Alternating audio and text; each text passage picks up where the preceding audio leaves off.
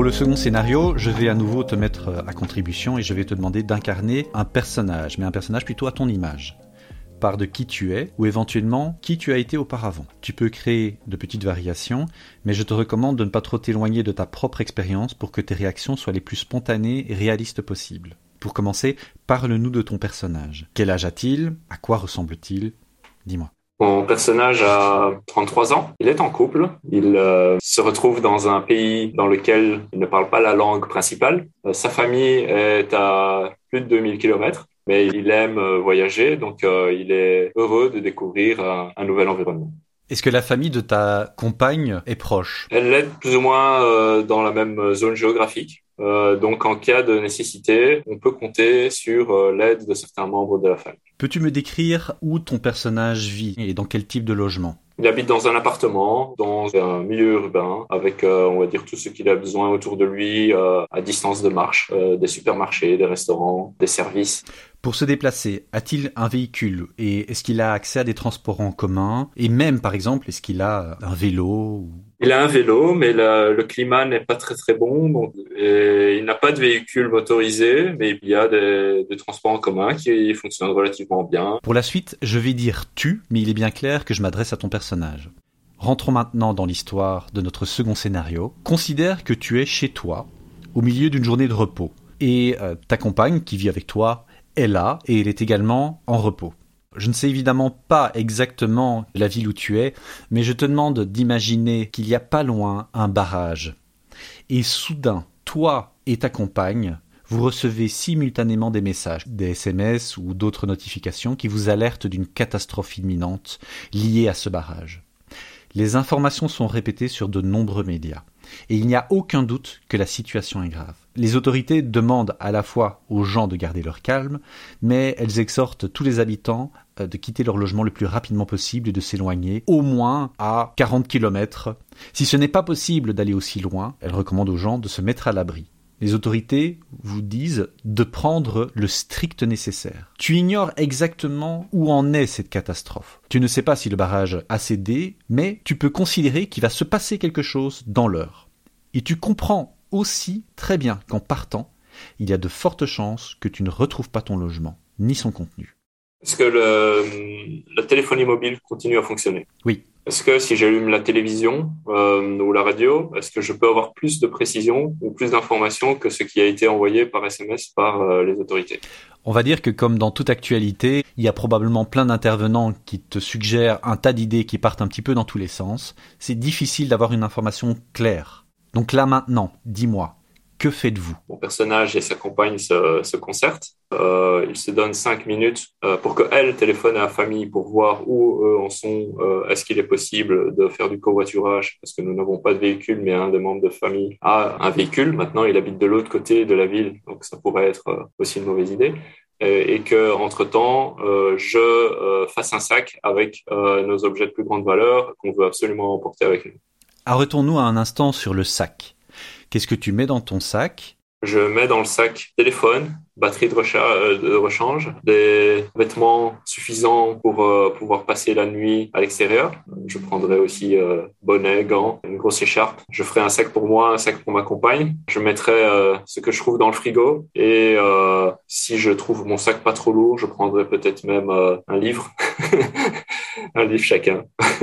Est-ce que c'est un, un, grand sac? Est-ce que c'est, est-ce que tu peux le transporter sur ton dos? Comment est-ce que tu imagines le transporter? Je ne prendrai que quelque chose qui soit sac à dos. Peut-être que euh, si ma tente est disponible et pas trop loin euh, et que je peux faire ça dans les cinq minutes, je mettrai aussi ma tente euh, pour, euh, en cas d'urgence, planter ma tente là où on va arriver. Est-ce que tu penses que tout ça, ça va te prendre cinq minutes? Peut-être dix, mais si je reste calme et composé et que je réfléchis sainement à ce dont j'ai réellement besoin, peut-être que je, je parviens à faire ça en moins de dix minutes.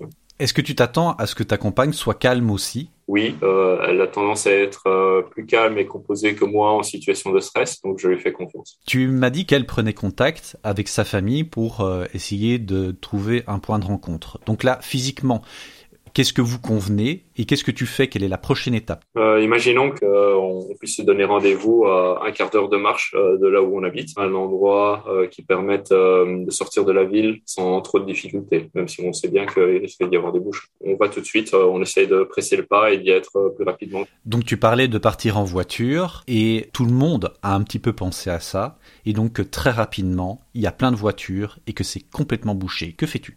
La, raison initiale euh, de, de donner rendez-vous à un quart d'heure de marche, c'était euh, pour essayer déjà d'être euh, à, un lieu potentiellement moins encombré, où les options de, de sortie sont, sont, plus nombreuses. mais en effet, si en arrivant sur, le, sur place, on se rend compte que la situation n'est pas meilleure, je continue à marcher.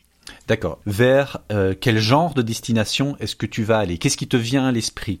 Disons que euh, j'essaierai de, de m'éloigner le loin possible de, de ce que j'imagine être la, la, source potentielle de, de l'évacuation. Euh, il est possible que je, je, vague de manière un petit peu euh, confuse euh, euh, sans savoir exactement où je vais, jusqu'à ce que je trouve euh, peut-être d'autres personnes sur le chemin qui puissent m'éclairer. donc, je communique en chemin pour savoir ce que les autres savent. Je leur demande s'ils ont une idée de, du risque auquel on fait face et quelle est leur, leur solution.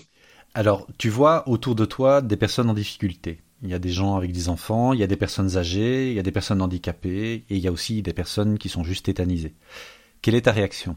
Face à la difficulté de, savoir quel est le, risque réel qui, pèse sur moi, probablement je suis euh, partagé entre euh, le, besoin de, partir le plus vite possible et euh, l'envie d'aider. Donc je, dois prendre une décision et là à ce moment-là, je pense que pour cette décision, je demanderai à ma compagne qu'est-ce qu'elle pense qu'on devrait faire. Pour ce scénario, je te propose que nous nous arrêtions ici. Je pense que c'était déjà suffisamment intense. Dis-moi, comment te sens-tu et as-tu apprécié l'exercice? Est-ce que tu l'as trouvé intéressant ou utile? Je, je, je, me sens bien. Je me sens face à un choix très difficile à faire euh, à la fin. Tu, tu, as interrompu le scénario à un endroit où je, ne sais pas exactement comment, euh, sur le moment même, j'aurais réagi. Et c'est pour ça que j'ai botté en touche en consultant ma compagne et, en ne prenant pas un choix moi-même. Parce que c'est, euh, je pense que dans des situations extrêmes, on, on se comporte parfois de manière euh, moins rationnelle que quand, quand on est euh, finalement, on sait qu'on est confortablement assis sur une chaise euh, je, j'ai apprécié le scénario, mais je, je pense qu'il aurait été intéressant de le continuer. Mis à part le fait que tu aurais voulu le continuer, est-ce que tu as trouvé ce scénario intéressant? Est-ce que ça t'a permis d'apprendre quelque chose sur toi?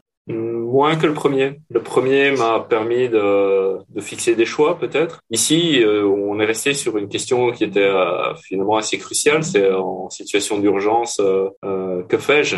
Est-ce que j'aide les autres ou est-ce que je sauve ma peau? Là, à nouveau, je ne sais pas quelle est, le, on va dire, la, perception que j'aurai au moment où ce, ce, scénario aura lieu pour savoir que faire. Et à nouveau, j'en viens peut-être à, à, la nécessité de, de se préparer à affronter des pour pouvoir euh, avoir les bons réflexes. Euh, on donne des formations en secourisme aux gens, même dans des entreprises.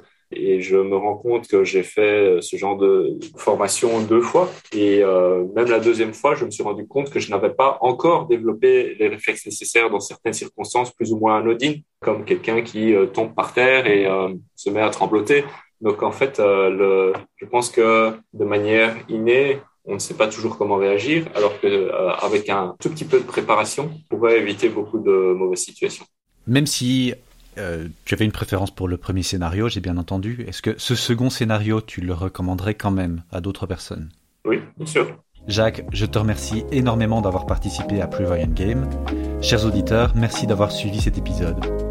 Si vous souhaitez participer à l'expérience Prevoyant Game, ou si vous voulez contribuer au projet d'une façon ou d'une autre, écrivez-moi à l'adresse contact.prevoyantgame.com. Je suis Fabien Gabriel, à très bientôt.